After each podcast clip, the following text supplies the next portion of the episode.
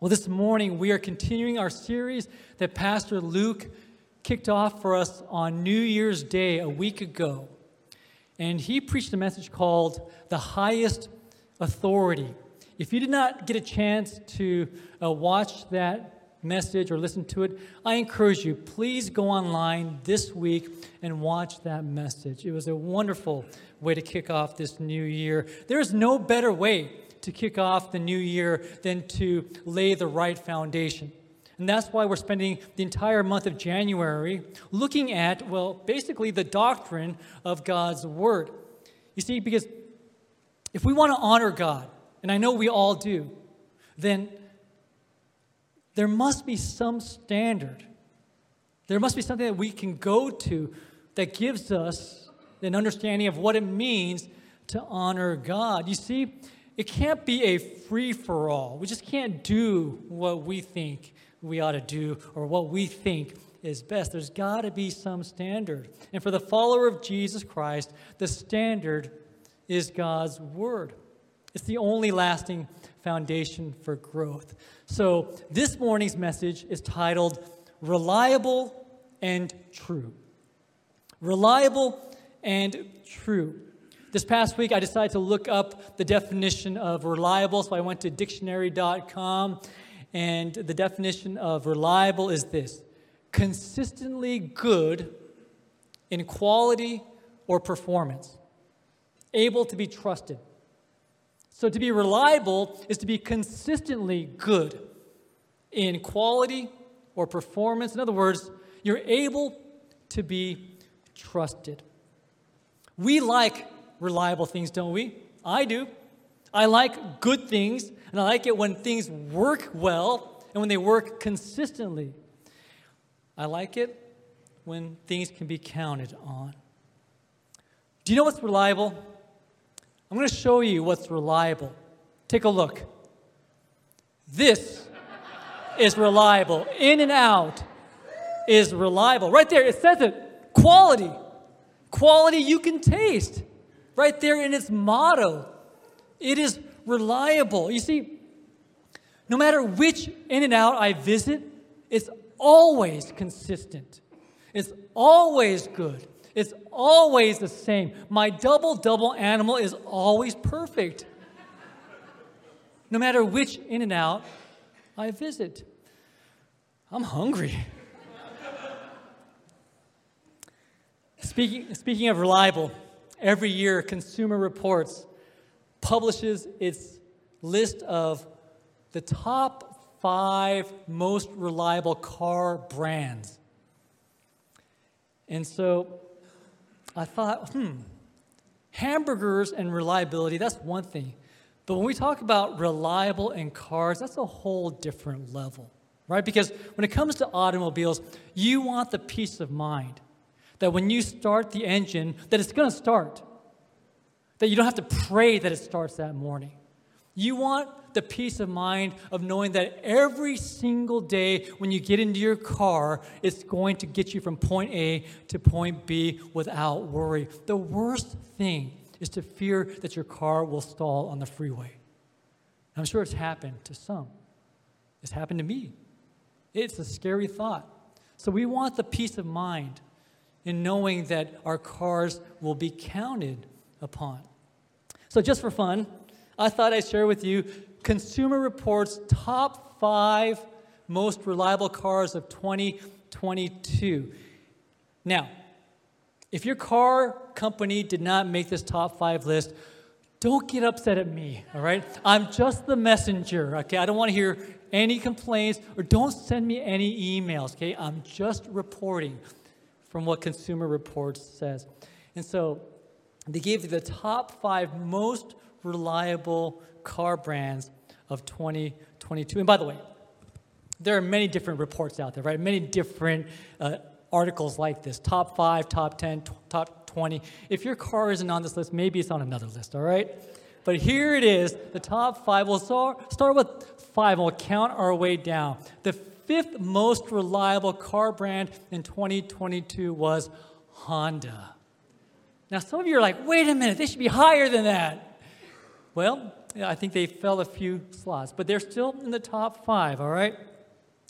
The fourth most reliable car brand of 2022 was Mazda. My son drives a Mazda. Yes, top five.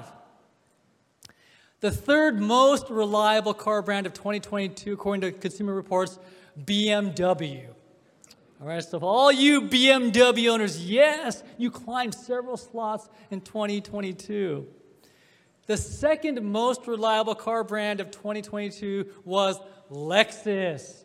All right, so all you Lexus owners, big smiles on your faces.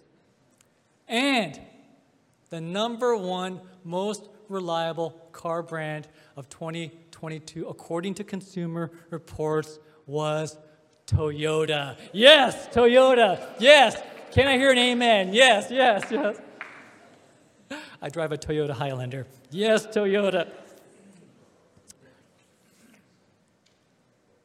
All this to say, reliability is important, okay? Now, I did think about possibly doing the top five list of most unreliable cars, but I did not want to depress any of you.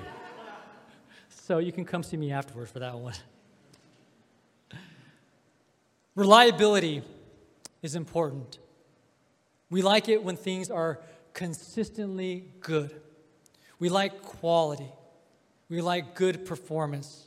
We like things that can be trusted. We like people who can be trusted.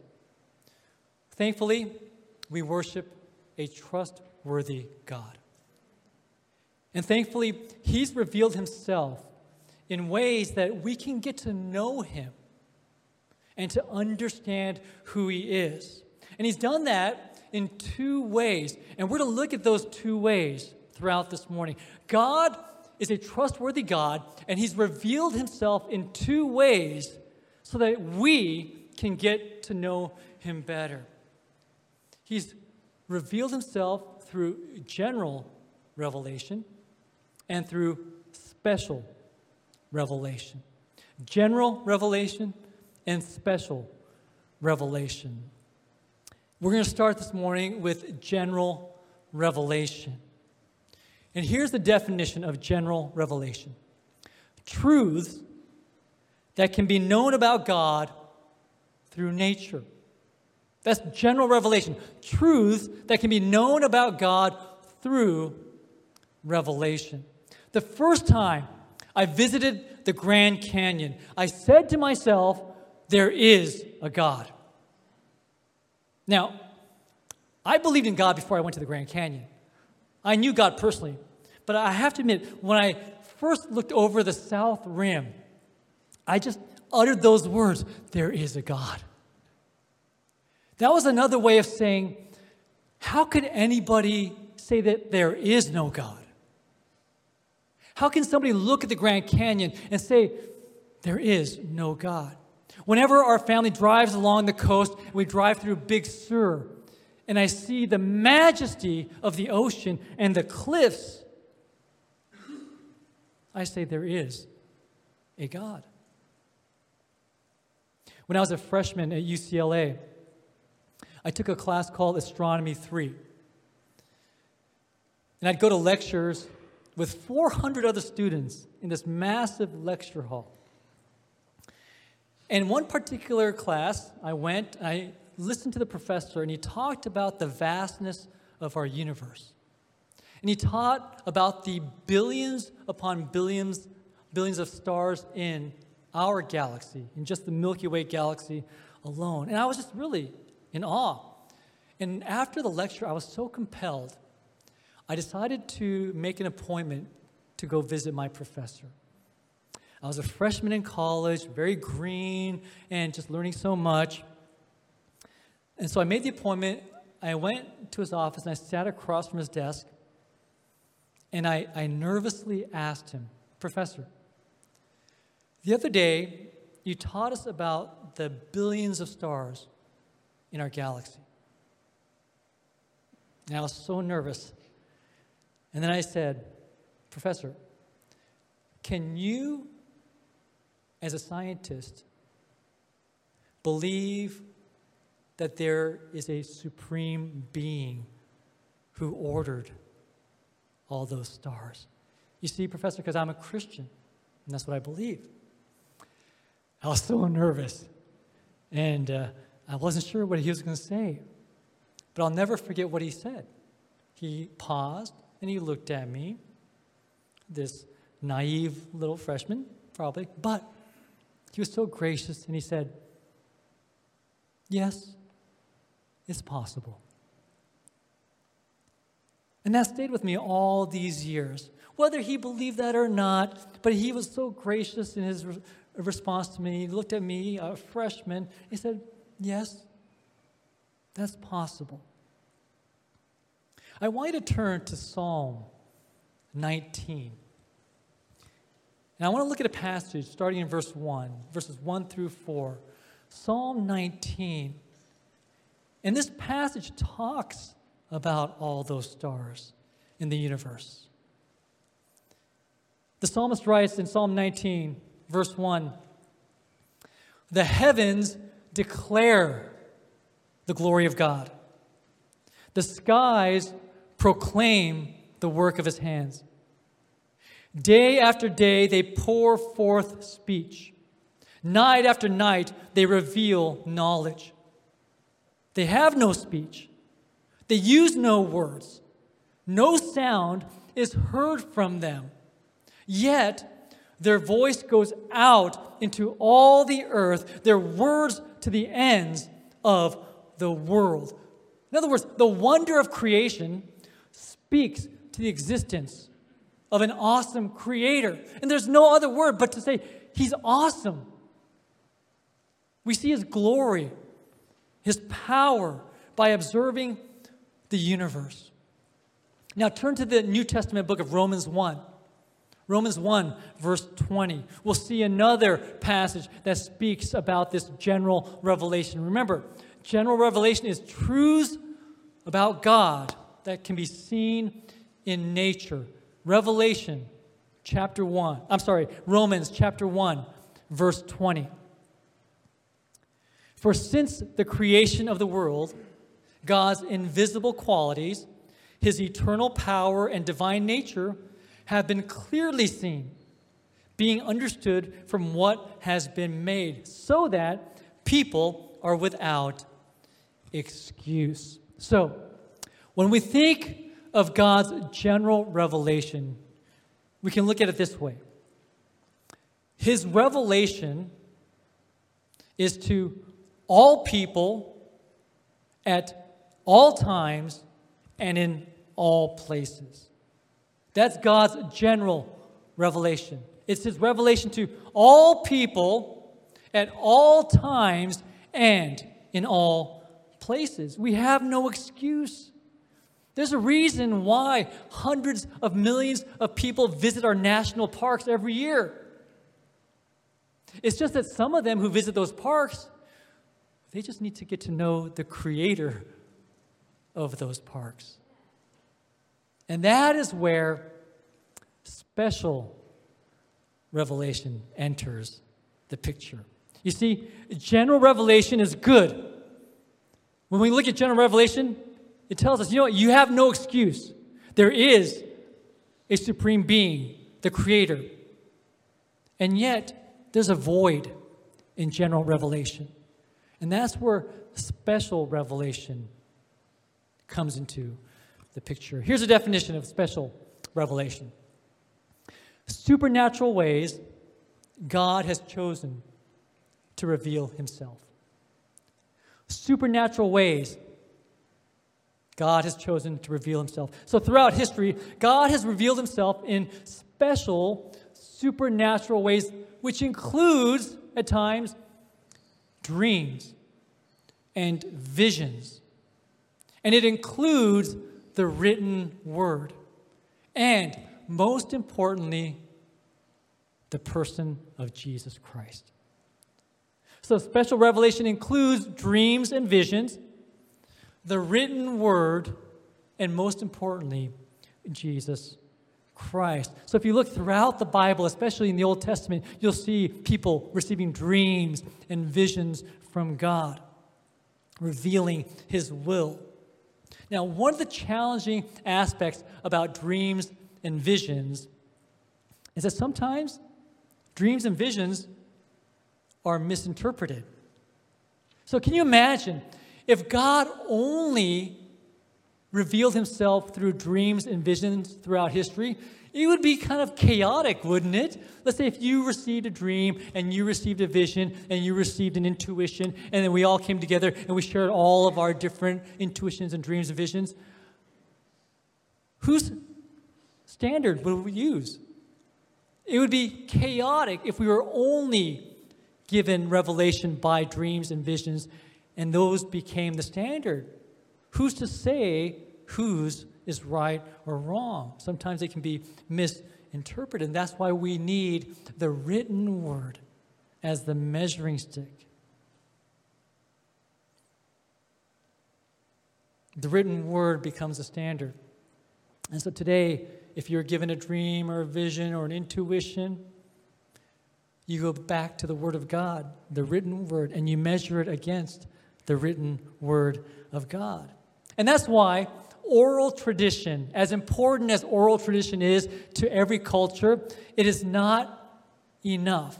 Now, when we say oral tradition, we're including things such as stories and poems and proverbs and songs that are passed down from generation to generation. Every culture has oral tradition, and those are important aspects of every culture. But did you know that oral tradition it can change from generation to generation. Stories have a tendency to change from generation to generation. Are you familiar with the old uh, children's game called Telephone? And there are various names for this game. But the idea is this you, you put a group of kids into a circle, and the teacher whispers a phrase to the first child. And then that child's job is to whisper that same phrase with those exact words to the next child. And sure enough, by the time the story reaches the last child, it's a completely different story. Completely different words are used. But not only do children have a tendency to forget stories, we as adults, right? Let's face it. Sometimes we can't even remember what we heard five minutes ago. Have you ever met somebody, that person gives you his or her name, and then not a minute later, you can't remember the name? And so that person will forever be known as, hey, brother. hey, sister. Hey, friend. Some people can't even remember what they themselves said a minute ago. That's why oral tradition, as great as it is, as important as it is, it cannot stand alone. It does not stand the test of time. Thankfully, God has revealed himself through the written word. I invite you to turn to 2 Timothy chapter 3 verse 16. 2 Timothy 3:16 the apostle Paul is writing to his spiritual son Timothy. Timothy is a spiritual leader, a pastor at the church of Ephesus. He has a, an important role as a leader of this church. And so Paul has very important advice for Timothy to pass on to others. And Paul says in 2 Timothy 3, verse 16, all scripture is God breathed, and it is useful for teaching, for rebuking, for correcting and training in righteousness. The 66 books that make up the Bible 39 in the Old Testament, 27 in the New Testament they are not merely books written by human authors giving us their personal opinions and their own biased advice about life. That is why when you search your Bibles, you will never find the books of first and second opinions. So don't look for first or second opinions. You won't find those books in your Bible. The Holy Spirit directed the authors to communicate the very breath of God All scripture is God breathed, it is inspired. Yes, the Holy Spirit used the author's personalities. Yes, the Holy Spirit used the author's writing styles. But every word is God breathed. Now, I imagine that every follower of Christ would like to know God's will and to ultimately do God's will. We don't always get it right, but we desire to know God's will and to do God's will. And in order to do the will of God, we need to know the will of God. And in order to know the will of God, we need the Word of God to come into us. And the good news is this the good news is that the Bible, God's Word, is accessible to us now more than ever in the history of the world. Did you know that? Today, January 8th, 2023, you and I have accessibility to the Bible in ways that people before us did not. The Bible has been translated into 700 languages, the New Testament alone in 1,500 languages. We have paper Bibles, we have digital Bibles, we have uh, online Bibles, we have commentaries of the Bible that we can read on our phones. You know what I love is once upon a time, when I was in seminary, many, many, many, many years ago, so when I was in graduate school studying to become a pastor, back then we used to have to carry around these heavy, thick commentary books. We spend hundreds of dollars on commentary sets to fill our bookshelves.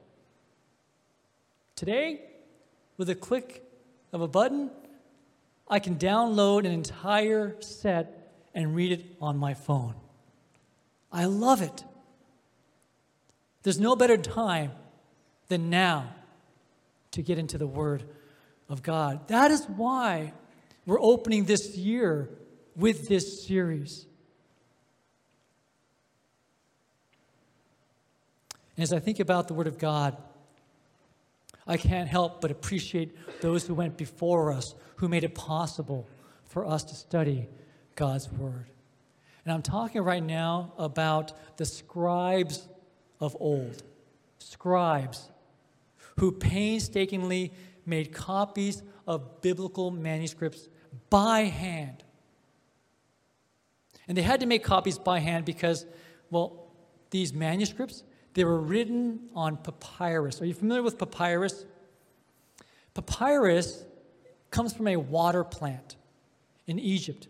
And the very nature of papyrus is this over time, it becomes brittle and it starts to kind of weather. So if you don't have copies of papyrus, eventually you'll have nothing. So God used scribes of old to copy copies of copies. I take comfort in knowing that we have so many copies. In fact, the Bible doesn't suffer from not enough information. The Bible, in some ways, it has so many copies. And so we have all those at our fingertips. As I think about the scribes of old, life would have been easier for them if they had a uh, photocopier. but they didn't.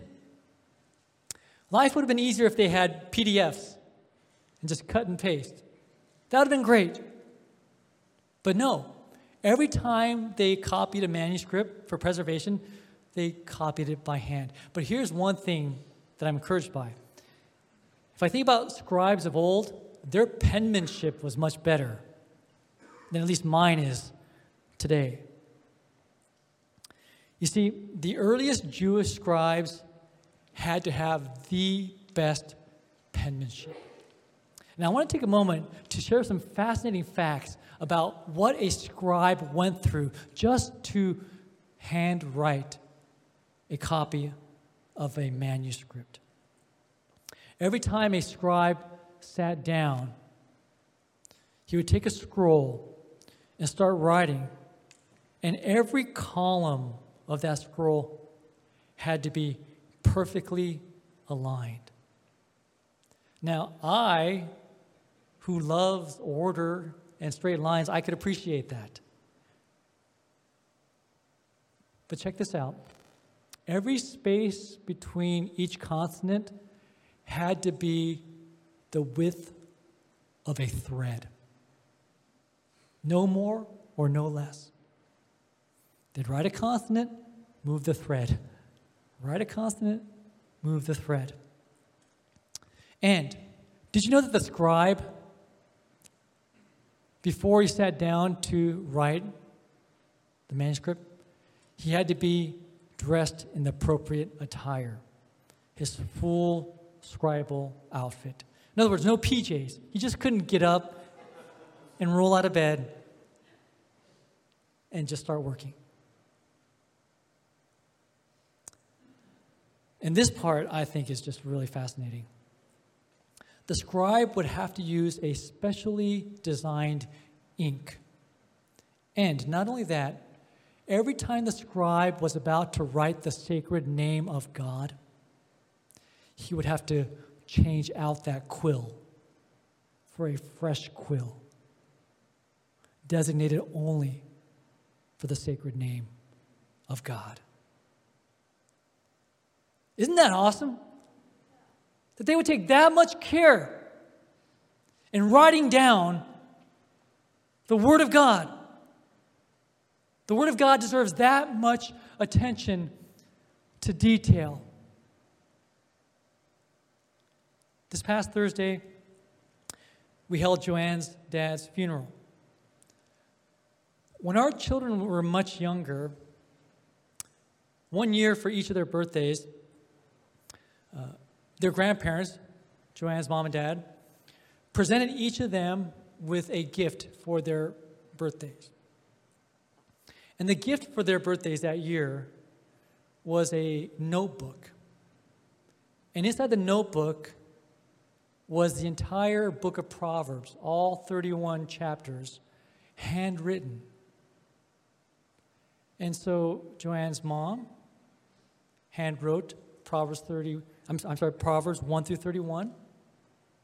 Joanne's dad wrote Proverbs 1 through 31, all by hand for each of our kids. Take a look at a page of each of these notebooks that I took a picture of.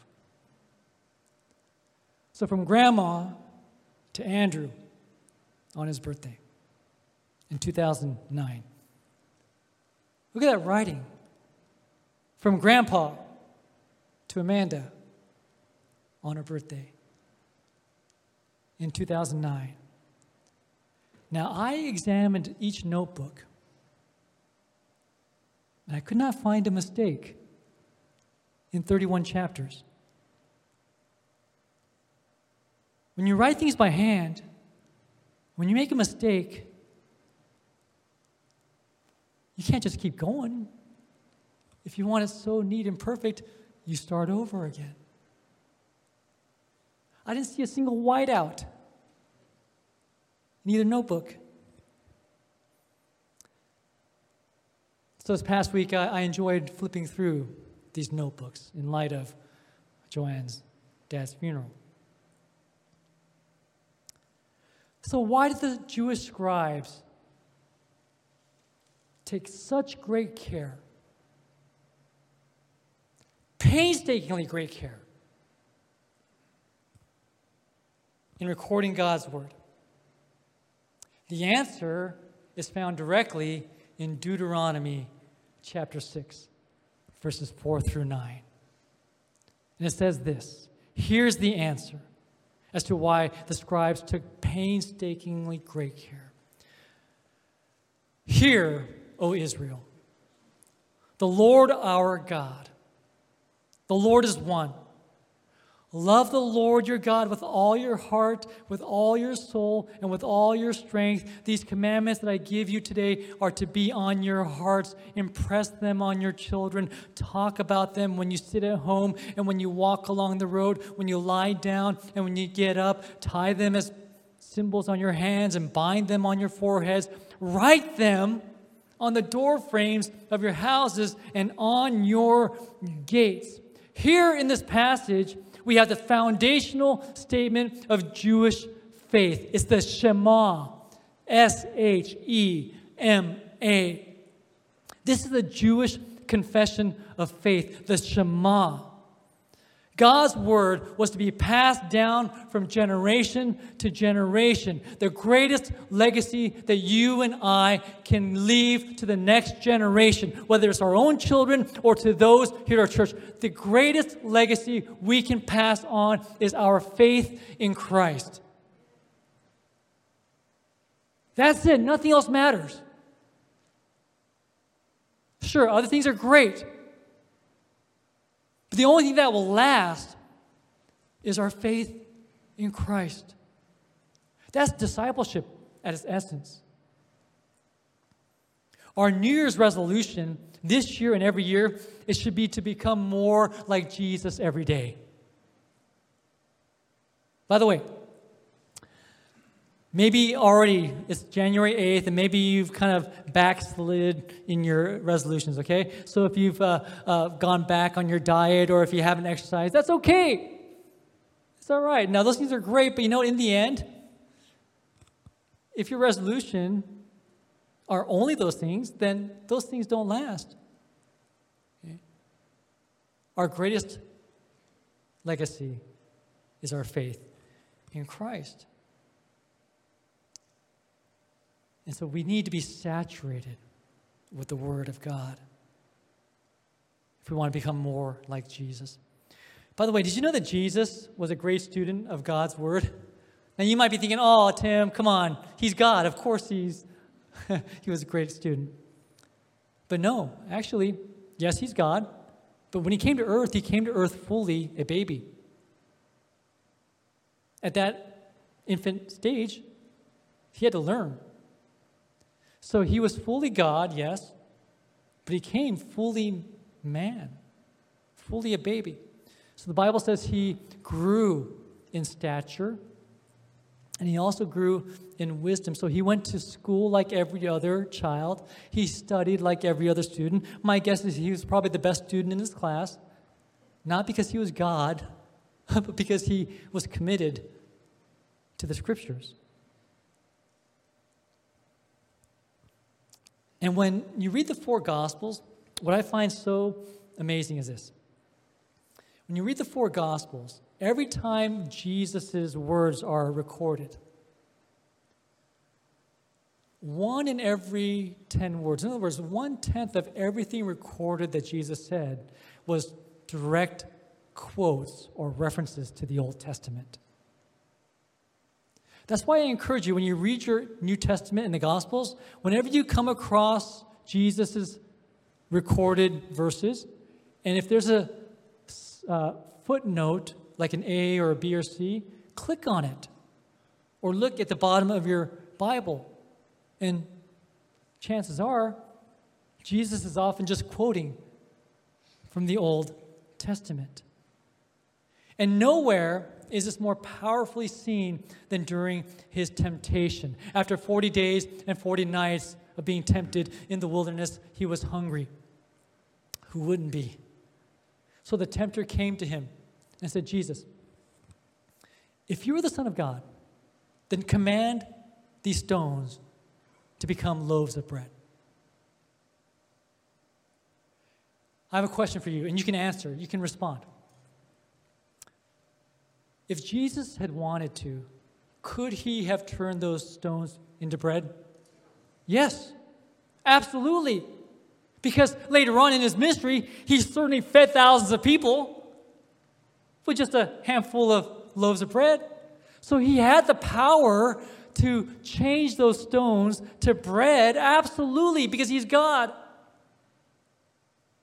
And yet, his response in Matthew 4 4 was this it is written, Man shall not live on bread alone, but on every word that comes from the mouth of God.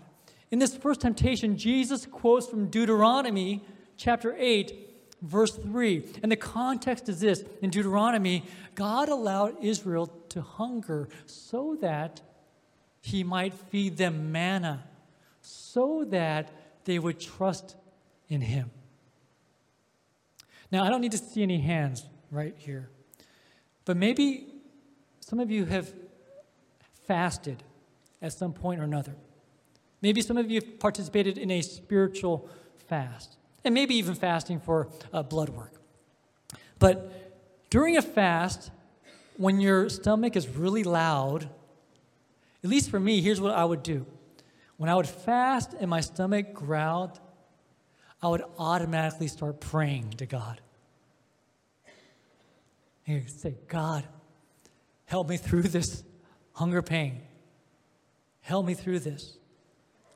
And so when we hunger, we learn to trust in God. Jesus absolutely could have and had every right to eat bread, but he feasted on the Word of God. So Satan, the tempter, says, Well, if you are the Son of God, then I want you to throw yourself down from the highest point of the temple in the holy city. And then the tempter quotes from Scripture and says, For it is written, He will command His angels concerning you, and they will lift you up in their hands so that you will not strike your foot against the stone. So Satan, the tempter, says, Hey, Jesus, I can quote Scripture too. But the tempter takes Psalm 91 out of context, he twists it. So, in response, Jesus says in Matthew 4 7, it is also written, do not put the Lord your God to the test. There, Jesus is quoting directly from Deuteronomy 6, verse 16. And then finally, the devil takes Jesus to the high mountaintop and shows him all the valley below and all the kingdoms and all the splendor. And he says to Jesus, All this can be yours if you just bow down and worship me. And in Matthew 4 10, Jesus said to him, Away from me, Satan. For it is written, Worship the Lord your God and serve him only. This was yet another quote from Deuteronomy, this time from chapter 6, verse 13. Church, if we want to be like Jesus this year, let's saturate ourselves with the Word of God. Read it, listen to it, have it in the background, read about it. Let's saturate ourselves with God's word, not to fill our heads with just knowledge, but that it would transform our lives because it's the foundation for becoming more like Jesus. He's the ultimate form of special revelation. You see, general revelation is good, but it's not enough. We see God's handiwork in nature. But he revealed to us about himself through special revelation dreams and visions, the written word. But here's the thing about the written word the written word serves as a vehicle to point us to the most important special revelation, and that's Jesus Christ Himself who came to us to identify with us, to die for us, and to provide salvation to us. It's been a busy season for us all. You know, whenever Christmas and New Year's comes around, this time of the year after New Year's, it's kind of a nice time for us to go, as good as the holidays are, they're just so busy. And for some, they're emotional and they can be overwhelming. And I confess to you that this holiday season was the most overwhelming, the most difficult for me in all my years. It, it was a challenge. It was so hectic and so much on my mind. As I look back on the last three, four weeks, I'm thankful because I got to experience two of the best highlights. And they happened within a span of about three weeks from each other. One happened at a wedding on December 17th, and the other at a funeral on January 5th. So, just about three weeks apart from each other, two of the greatest highlights I got to experience during this season. And the highlight was this I had the privilege of sharing the gospel message at a wedding and at a funeral. Two of the most important events that we could ever attend in life a wedding and a funeral. And I had the privilege of sharing the gospel at each one. This past Thursday, after the funeral, while we were still there at the mortuary, a gentleman came up to me, big smile on his face. He said, Wow, the gospel is so simple, but so powerful. And, and he looked at me, he said, Jesus came to us to die for us, to offer eternal life to us. He just looked at me and repeated that three times. Jesus came to us to die for us and to offer eternal life to us. He said, so simple, but so powerful. The Bible tells us that God so loved the world that he gave his only Son, that whoever believes in him will not perish, but have everlasting life. This morning, if you would like to experience God's mercy and grace, I invite you to say a simple yet sincere prayer this morning. Would you bow your heads with me?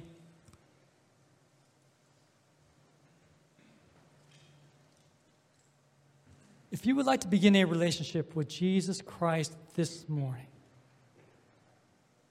I invite you to say this simple yet sincere prayer along with me. God, I want to begin a lasting relationship with you today through your Son, Jesus Christ, who came to die on the cross so that I could experience eternal life. Please come into my life today and help me to follow Jesus from this day forward. Father, we thank you that you've revealed yourself to us. You've revealed yourself to us through nature. We marvel at your splendor.